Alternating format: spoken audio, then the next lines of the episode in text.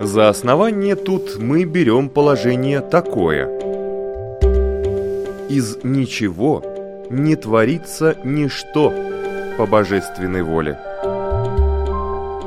Тит Лукреций Кар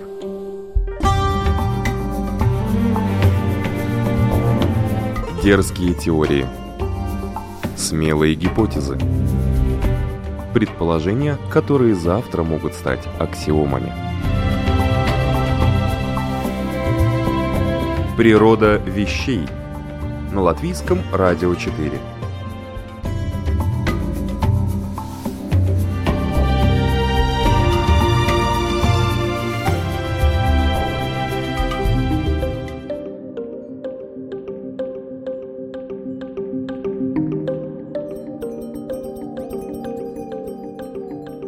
В эфире Людмила Вавинска. Здравствуйте, любители узнавать новое об уже, казалось бы, известном.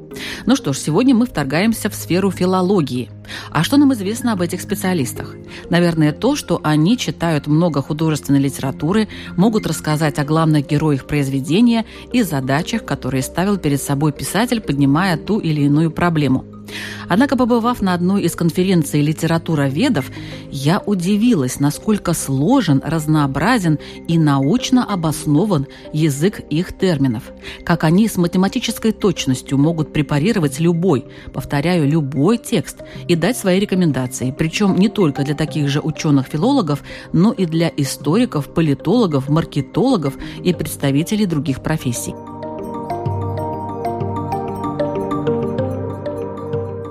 Знаете ли вы, что связывает словесные кластеры и смысловую оболочку? Почему дигитальность не хороша без интерпретации? Что можно найти на семантических полях? И где в текстовых молекулах кроются стилистические нюансы? Про сравнительное литературоведение мы сегодня говорим с доктором филологических наук, преподавателем Латвийского университета Марией Семеновой.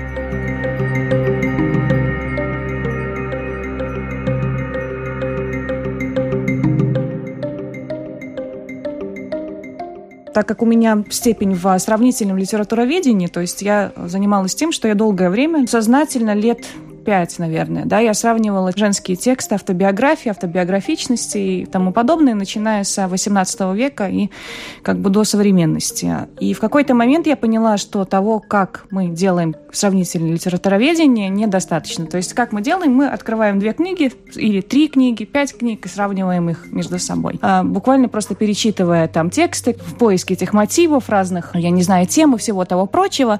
А, и в один момент э, мне казалось, что современная литература литературный процесс, который только развивается. И, как мы знаем, тексты только больше публикуются, и этот э, процесс действительно растет с каждым э, годом. Мне показалось, что сравнивать тексты э, в привычном вот таком понимании как бы недостаточно. И, наверное, если э, мы сложим, как я э, говорила, ну, начиная где-то со 100 текстов э, одновременно сравнивать, мы сможем проследить более интересные, что ли, тенденции того, как тексты были написаны. То есть, если берем, я не знаю, вот эти 100 текстов, скажем, в период какого-нибудь 19 э, века, 90-х годов 19 века, допустим, в Англии, разных авторов, включая Диккенса и заканчивая, я не знаю, концом 19 э, века или даже заканчивая тем же Джойсом, началом 20 века, складываем все эти тексты в программу. Программа, в принципе, высчитывает э, одинаковость или разность между словами, напечатанными в этих книгах. И потом, видя эти результаты, мы можем видеть также тенденции, например, как из Э, выражена реалистической литературы или реализма, она переходит в э, вот эти модернистические разные поиски. Ну, допустим. Или э, вопрос авторства и оригинальности текстов точно так же мы можем проследить, прочитав с помощью программы. Это же такой смысловой анализ получается. А как это можно сделать через программу? А, да, действительно, как бы инновативность моего исследования как раз состоит в том, что а, я анализирую или объединяю вот эту смысловую ну, оболочку, а, с тем, что делает программа. То есть изначально э, мы а, ставим, мы, то есть это я и группа моих э, исследователей, не недавно только основанная в университете э, Латвии, в общем, мы отбираем тексты ну, допустим, как я говорила, от этого 19 века. Затем мы их переводим в обычный формат TXT. Это вот файл, как текст напечатан, это вордовский TXT или Notepad открывает такие тексты. Затем мы ставим ее в программу, которая изначально предназначена для статистического анализа, этот текст или тексты. И, соответственно, программа высчитывает, как я сказала, различия или схожесть между словами, и на основе этого выдает нам такие, как бы, э, ну, э, словесные кластеры или наборы слов, да, то есть э, более часто, которые появляются в тексте. Это первое. Второе, она также визуализирует результаты, то есть мы видим, как э, один автор связан с другим на основе слов, еще раз, которые они используют в своих книгах. И когда мы доходим до этого результата, дальше включается вот эта вот смысловая нагрузка, или дальше включается гуманитарный аспект. То есть я думаю, что мое исследование, наверное, так и есть. Оно объединяет вот это вот э, как дигитальность или э, то, что делает машина, то, что делает компьютер изначально. То есть когда мы нажимаем кнопку и сосчитываем вот эту вот разность или схожесть между словами. А дальше включается гуманитарный аспект, когда мы начинаем это интерпретировать и исследовать. А интерпретация и исследование, насколько это сложно э, и насколько эта программа все-таки помогает в этом? Хороший вопрос. Я не первый раз такой вопрос слышу. И, в принципе, когда я участвую на конференциях различных э, по дигитальным гуманитарным наукам, это один из первых вопросов, какой же э, как бы аспект или почему нужно э, смотреть именно тексты вот так. А, значит, а, ну, одна из инновативных таких линий, что ли, которую я пытаюсь включить в свои исследования, это вопрос а, оригинальности текста, вопрос авторства текста, вопрос плагиата, например, текста, и вопрос также как бы взаимосвязей, вот этих семантических и смысловых взаимосвязей между разными текстами. Э, то есть, ну, банально говоря, как э, тексты Диккенса влияли на э, тексты Джойса, и, ну, обратно не может быть, ну ладно, тексты Джойса и вот таким образом. И насколько стилистика и стиль Джойса в обратной связи был основан на диккенсовской традиции, например. И э, в этом, в общем, я вижу как бы один из главных э, инновативных аспектов. Второй в том, что таким образом, то есть ставить тексты в программу, хотя это будет э, так не очень, как сказать, научно сказано, наверное, но, в принципе, мы избавляемся от необходимости читать тексты все вот так вот дословно или построчно. Потому что программа, она э, читает тексты в один момент и выдает вот эти вот, э, э, ну, повторяющиеся кластеры, как я сказала. И на основе них именно анализ может быть произведен. Но здесь главный аспект также в том, что э, вот этот гуманитарный аспект, он не должен быть потерян, потому что э, если книга или вот этот источник все-таки изначально не был прочитан по-обычному, тогда э, достаточно сложно дойти до какого-то аналитического суждения. То есть идеально было бы так, что сначала текст все-таки читает, читается, потом он ставится в эту программу, программа опять его читает, и, может быть, какие-то новые интерпретации появляются. Я пока так вижу. А появляются ли какие-то новые интерпретации? Уже вы использовали? Э, я пробовала, да. И в некоторых как конференциях я пыталась это тоже выявить.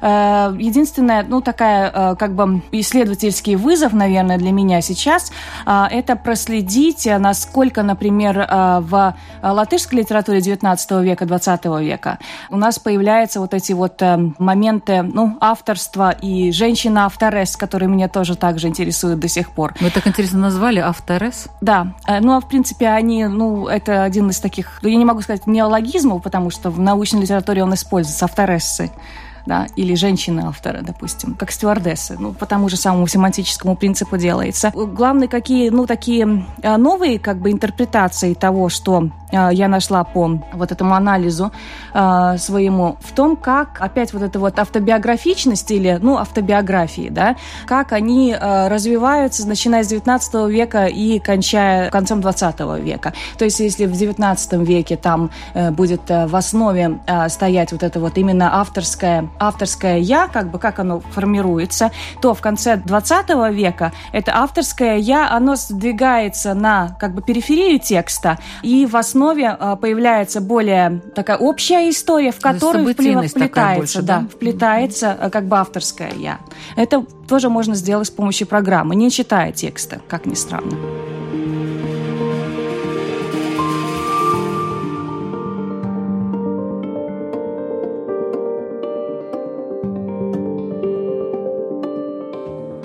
Подавляющее большинство заимствований, употребляющихся в нашей речи, семантически освоено.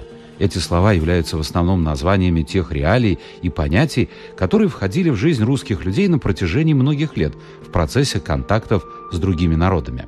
Это обозначение предметов быта, например, торшер, название блюд и напитков, например, шашлык, название видов одежды, блуза – термины политики, экономики, названия видов спорта и видов транспорта. В свою очередь, экзотизмы не имеют синонимов в русском языке, так как в них отражается то специфическое, что есть в жизни другого народа. Поэтому их можно перевести на русский язык только описательно – экзотическая лексика отражает самые разные стороны жизни той или иной страны. К экзотизму относятся и названия явлений, отражающих особенности географии, климата, скажем, прерия, самум, сирокко, тайфун. Но экзотизмы могут обозначать и отвлеченные понятия, существующие в сознании какого-либо народа как обязательный элемент его культуры и воспринимающиеся другим народом как специфические. Таков, например, экзотизм харакири – обозначающий самоубийство вспарыванием живота. Наряду с экзотизмами в нашей речи нередко встречаются варваризмы. Варваризмы – это иноязычные слова, обозначающие реалии и явления, которые существуют в нашей жизни и входят в систему понятий русского языка. В отличие от экзотизмов, варваризмы можно перевести на русский язык с помощью одного слова, без каких-либо смысловых потерь. Goodbye, au revoir, чао, то есть до свидания пардон, сорри, извините, прошу прощения, ну и тому подобное. Они могут отображаться на письме как с помощью русских букв, так и при сохранении графики языка источника. Варваризмы не фиксируются толковыми словарями русского языка, хотя их использование прочно вошло в нашу жизнь.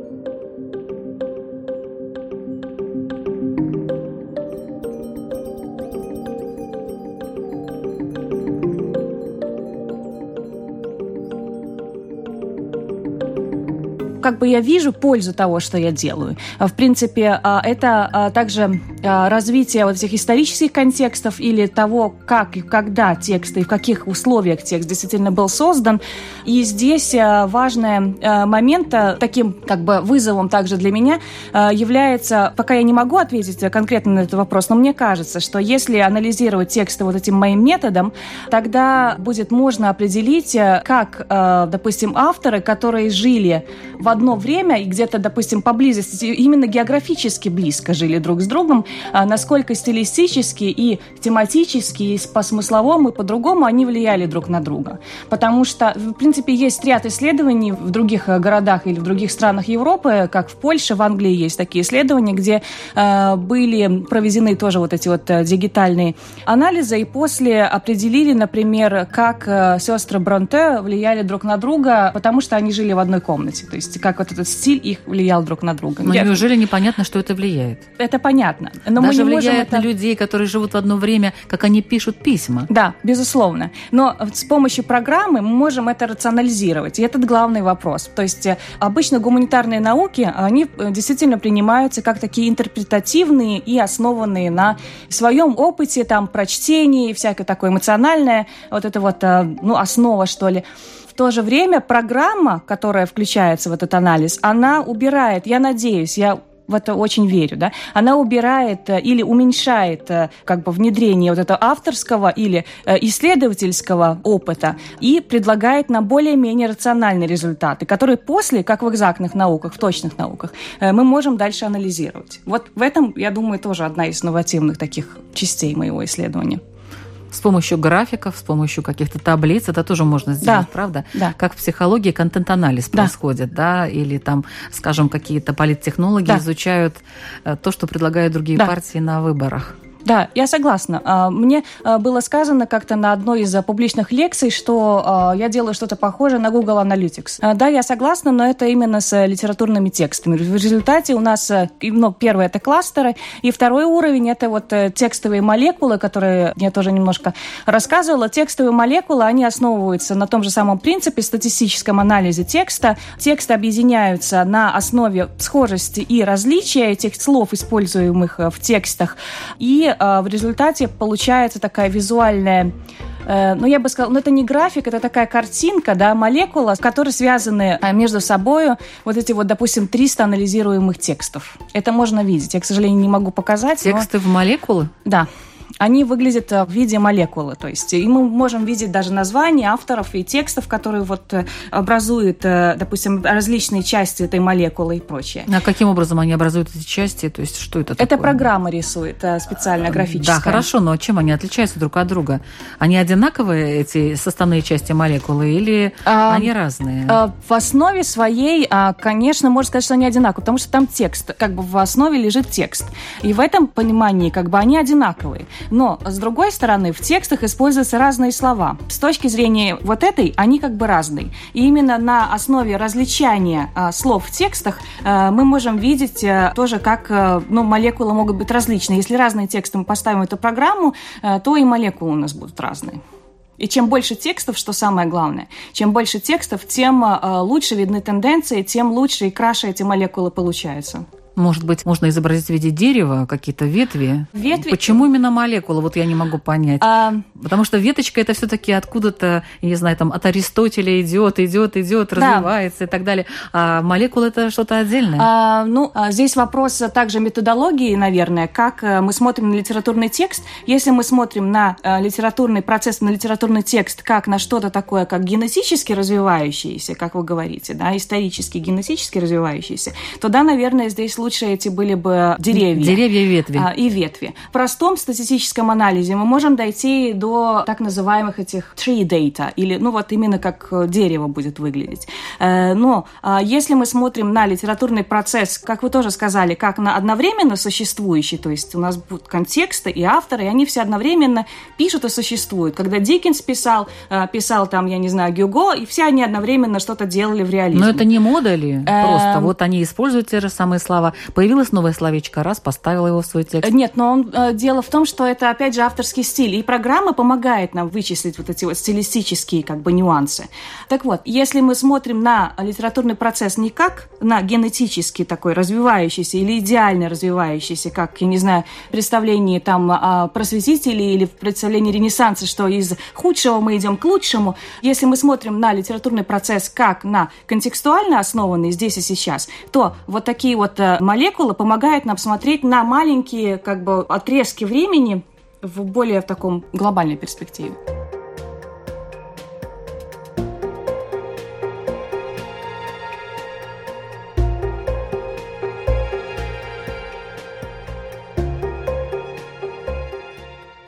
Важной стороной научного метода, его неотъемлемой частью для любой науки является требование объективности, исключающее субъективное толкование результатов. В лингвистике используются различные методы, например, композиционный анализ. Это анализ языковых средств, свойственных таким типам текста, как рассуждение, повествование, описание. Композиция понимается широко, не только как построение произведения, но и как динамическое развертывание и смена типов речи, речевых стилей, словесных рядов. Композиция объединяет форму и содержание текста. Мотивный анализ – частный метод, предполагающий изучение мотивов в одном или нескольких текстах автора, рассмотрение повторяющихся мотивов в литературе определенного направления. Биографический метод. Он нацелен на рассмотрение биографии и личности автора. Биографический метод предполагает изучение жизни писателя на основе знакомства с мемуарами о нем, анализа автобиографии, исследования дневников, эпистолярного наследия, различных архивных материалов. Семиотический метод рассматривает текст как системы знаков. Но и это еще не все. Ученые-филологи используют в своей работе интертекстуальный, дискурсный и нарративный методы, а также контент-анализ – Интересна, кстати, методика конкретного литературоведения. Суть ее состоит в том, что литературное произведение распространяется за пределы текста. Город и природа, исторические события и реалии быта – все это входит в произведение, без которых оно не может быть правильно воспринято реальность как бы комментарий к произведению, его объяснение. Разработчики этого метода утверждают, что нет четких границ между литературой и реальностью.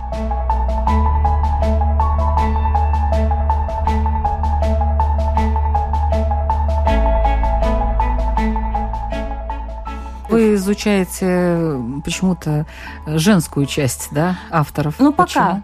А, но это, в принципе, связано с... Более эмоциональные а, они, да? Нет, ну я бы так не сказала. Нет, просто изначально мой интерес, как я сказала, диссертация была про женскую литературу написана, и сначала я э, начала развивать вот эту вот линию. Но затем э, по проекту я сейчас вижу, что нужно включать и, в общем, разные тексты. Да. Единственное, что э, для чего женская литература, чтобы, опять же, э, увидеть лучше вот сначала эти стилистические тенденции, сказать, да, у женщин вот это, допустим, есть, а в другой литературе будет что-то другое. Хотя я не согласна, что существует женский и мужской язык никогда в жизни жизни, он одинаковый. То есть мы используем язык абсолютно одинаково. Ну, посмотрите, стихи женские, стихи мужские. Я не знаю, проза женская, проза мужская. Сколько я читала, есть разница? А, смотря какая проза женская. Про стихи я согласна, да. Про стихи я, наверное, согласна. Но а, стихи не являются объектом моего исследования. Я исследую только прозу, потому что в стихах там будет недостаточное количество этих слов, мне не получится а, молекул. Вот. А по прозе, а, если а, даже скажем, мы закроем автора женщину, то есть не скажем, что это автор женщина, не каждый текст будет выглядеть как э, женский текст. Все-таки я не согласна с этим. Нет. Они, ну, они, э, как это, исторически и контекстуально, они, в принципе, об одном и том же женские и мужские тексты. Это просто такая, как иногда игра. Но женские более эмоциональные, кажется, нет?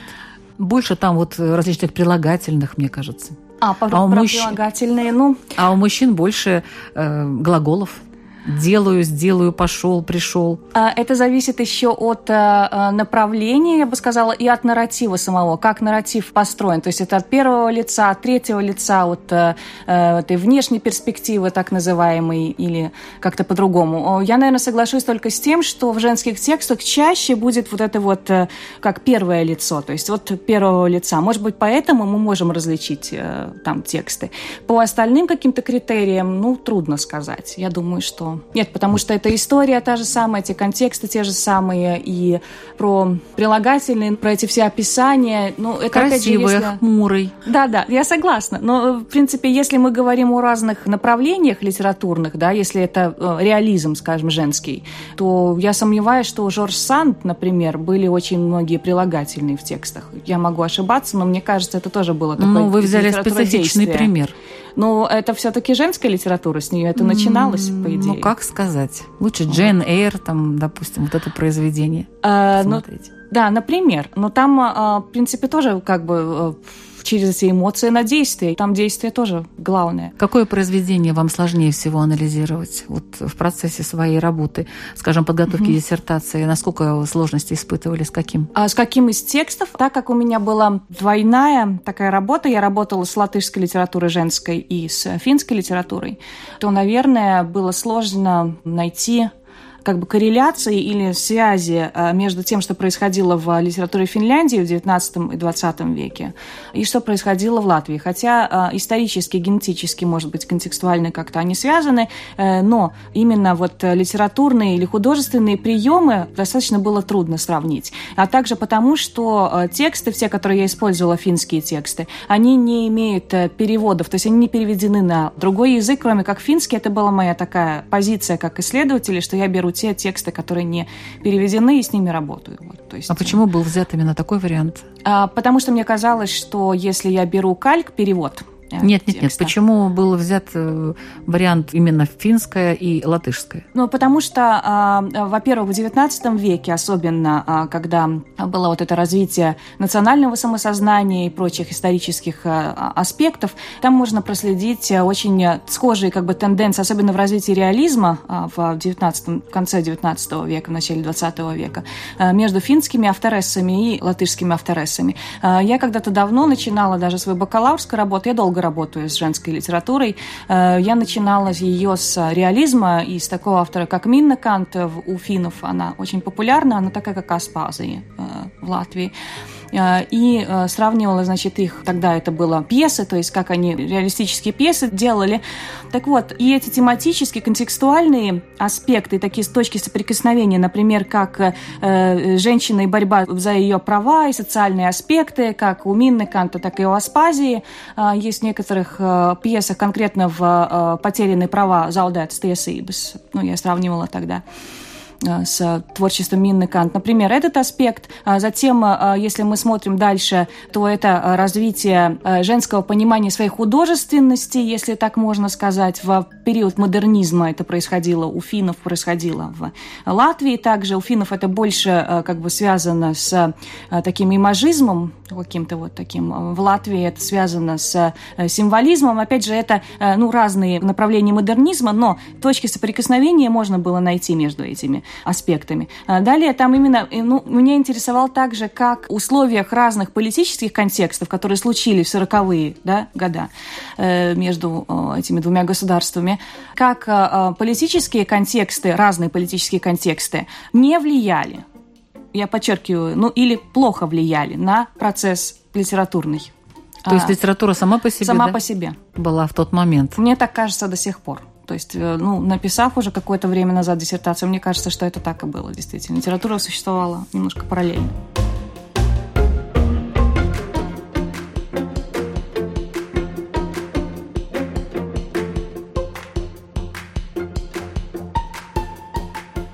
Ученые Санкт-Петербургского университета разработали уникальный цикл онлайн-курсов, охватывающих три столетия развития русской литературы от XVIII века до дня сегодняшнего.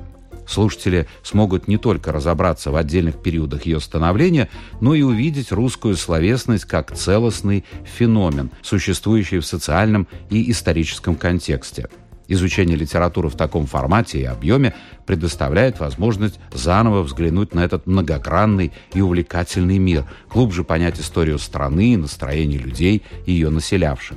Отличительной чертой цикла лекций является акцент не на строгих исторических репрезентациях, разборе сюжетов или биографий писателей, а на стремлении понять культурно-исторический контекст, в котором создавались произведения. Внимание авторов сосредоточено на выявлении основных закономерностей развития русской литературы, анализе литературных форм, жанров, определении образов классических русских романов, от купцов-самодуров до интеллигентов-земцев, от лишних до новых людей –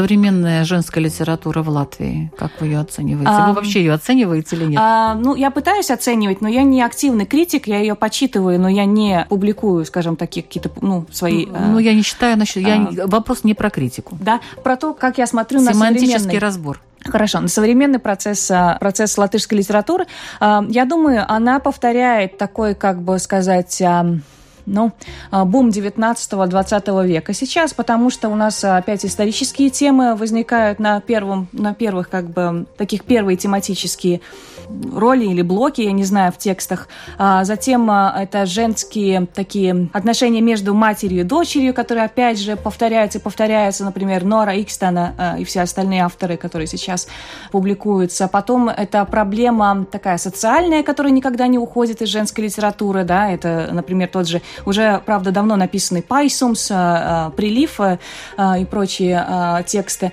Я думаю, что в какой-то момент сейчас женская литература в Латвии, она делается более значимой, наверное, чем остальная литература. Ну, я не знаю, мне так кажется. Потому что она, а, ну, по крайней мере, по тому, как она выходит на рынок и какой вокруг этого возникает резонанс, а, наверное, в какой-то мере она популярна. Насколько она а, значима будет через 10 лет и 15 лет, ну, я не могу сказать. Это трудно. А как насчет богатства языка литературного? Угу. Вы что-то можете сказать на эту тему? А, про а, богатство языка, ну, смотря в каком, опять же, мы говорим о историческом контексте, когда это... Вот э, сейчас. Вот сейчас? Да. Я думаю, что нынешние тексты, если бы я их поставила, мне такое впечатление, если я их поставлю в э, свой дигитальный анализ, в эту программу, то э, я получу э, достаточно такой предсказуемый, наверное, кластер слов, которые используются в них. И э, это связано, опять же, с тем, что мне кажется, что литература сейчас тематически такая тенденциозная, немножко направленная на историю, на там а, идеологии, политики, вот такие вещи. То есть сейчас больше политики да, да, в литературе? Я думаю, что, наверное. Да, я думаю, что это так. На данный момент. И если я говорю, я поставила бы это в, дигитальный, в дигитальную эту программу, то можно было видеть, как вот эти вот, ну, если хотите, с политикой связанные дискурсы да, или семантические поля, а, они будут более как выражены, что ли. Ну, так, читая литературу современную. Ну, о богатстве такого и не сказали. А, про богатство языка, ну, мне трудно судить а, про а, то, как образуется, например, или образуются современные или какие-то новые слова в данный период. Я думаю, что большое влияние оказывает а, интернет-технологии, есть всякие такие, как ну, разговорные очень э, слова, которые развиваются, которые входят в литературу постепенно, наверное, обогащая язык действительно.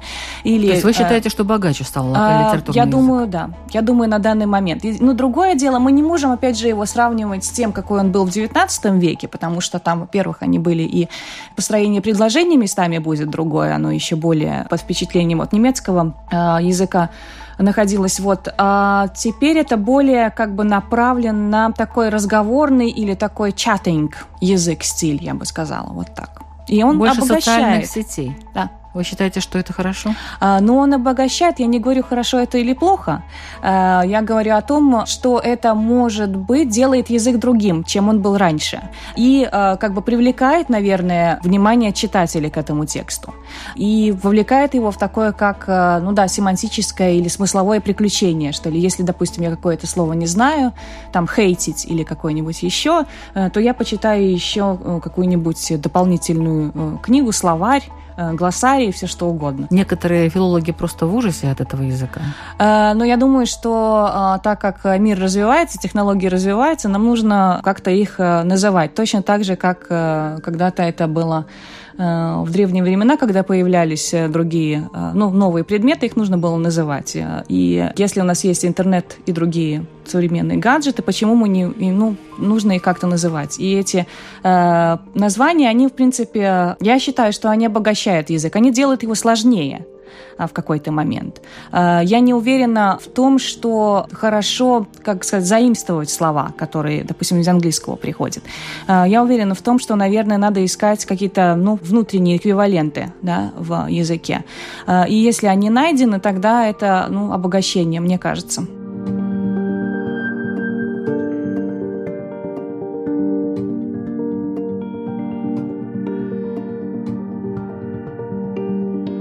В современном мире деление на технарей и гуманитариев становится весьма условным. В рамках междисциплинарных исследований знания из разных областей науки дополняют друг друга и позволяют создавать инновационные продукты.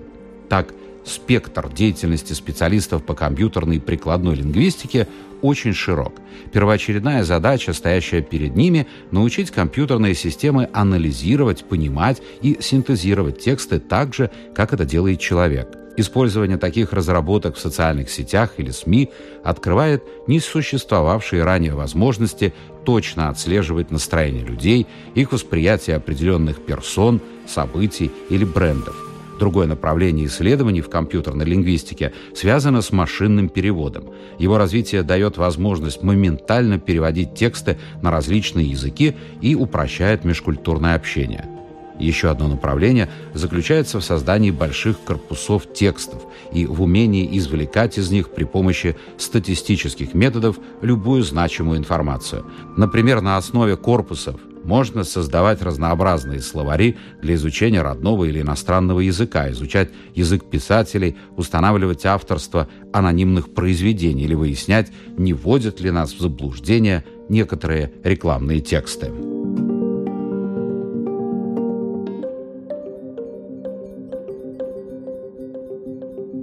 Я все-таки уверена, что не все навыки, которые предлагают гаджет или которые может предложить интернет, э, могут быть замещены э, тем, что может дать филолог. Например, когда мы говорим о синхронном переводе, то я думаю, вряд ли э, гаджет может так реально помочь.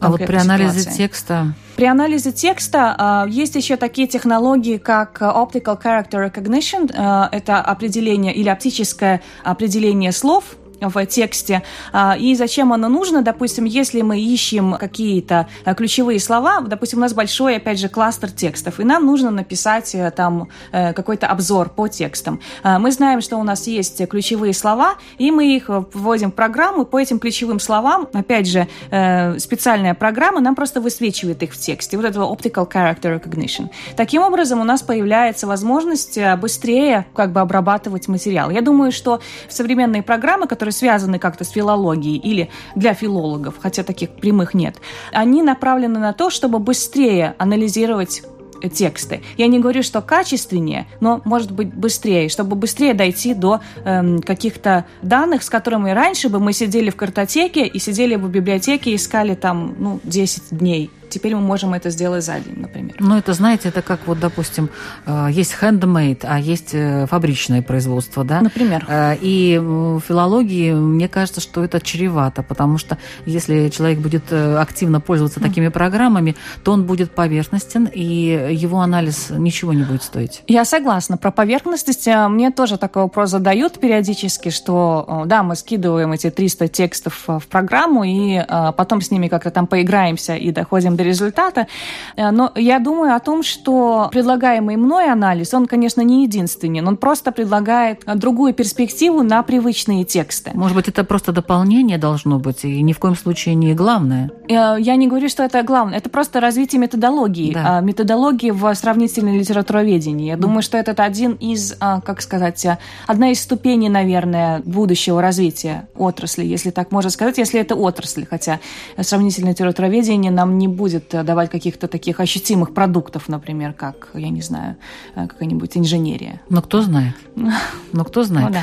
Но все равно читать это главное. Читать и понимать тексты это главное все-таки. Да а не просто заводить текст в программу. Да, как я говорила, идеальный был бы вариант, если все эти тексты, которые мы вводим в программу, они были бы изначально прочитаны, и затем уже э, мы... Тогда лучше получается этот, э, ну, как бы, он более чувствительный анализ, то есть мы знаем, о чем мы говорим, о каком тексте, и каком авторе и прочее.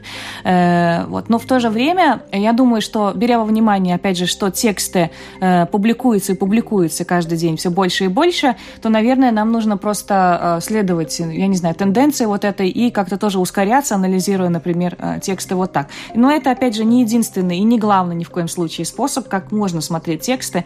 Я думаю, что традиционно их э, э, ну, рассматривать с точки зрения семантики, там, художественных средств и, я не знаю, контекстов, истории, безусловно, можно.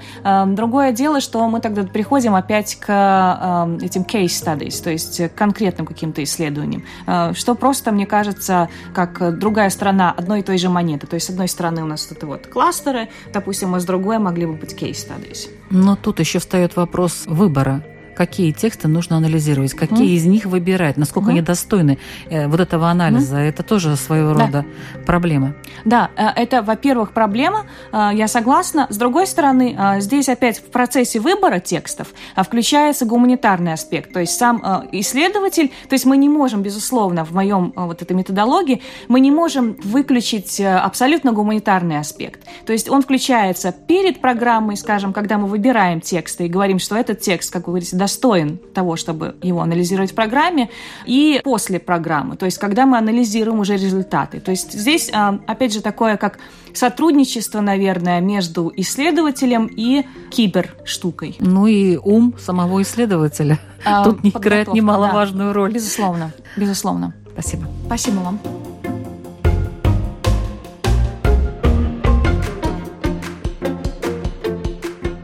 Сегодня в программе «Природа вещей» мы вместе с доктором филологических наук Марией Семеновой разбирались в сравнительном литературоведении. Программу к эфиру подготовила Людмила Вавинска. Музыкальное оформление Кристина Золотаренко. Сложные тексты о тонкостях науки филологии озвучил Александр Алексеев.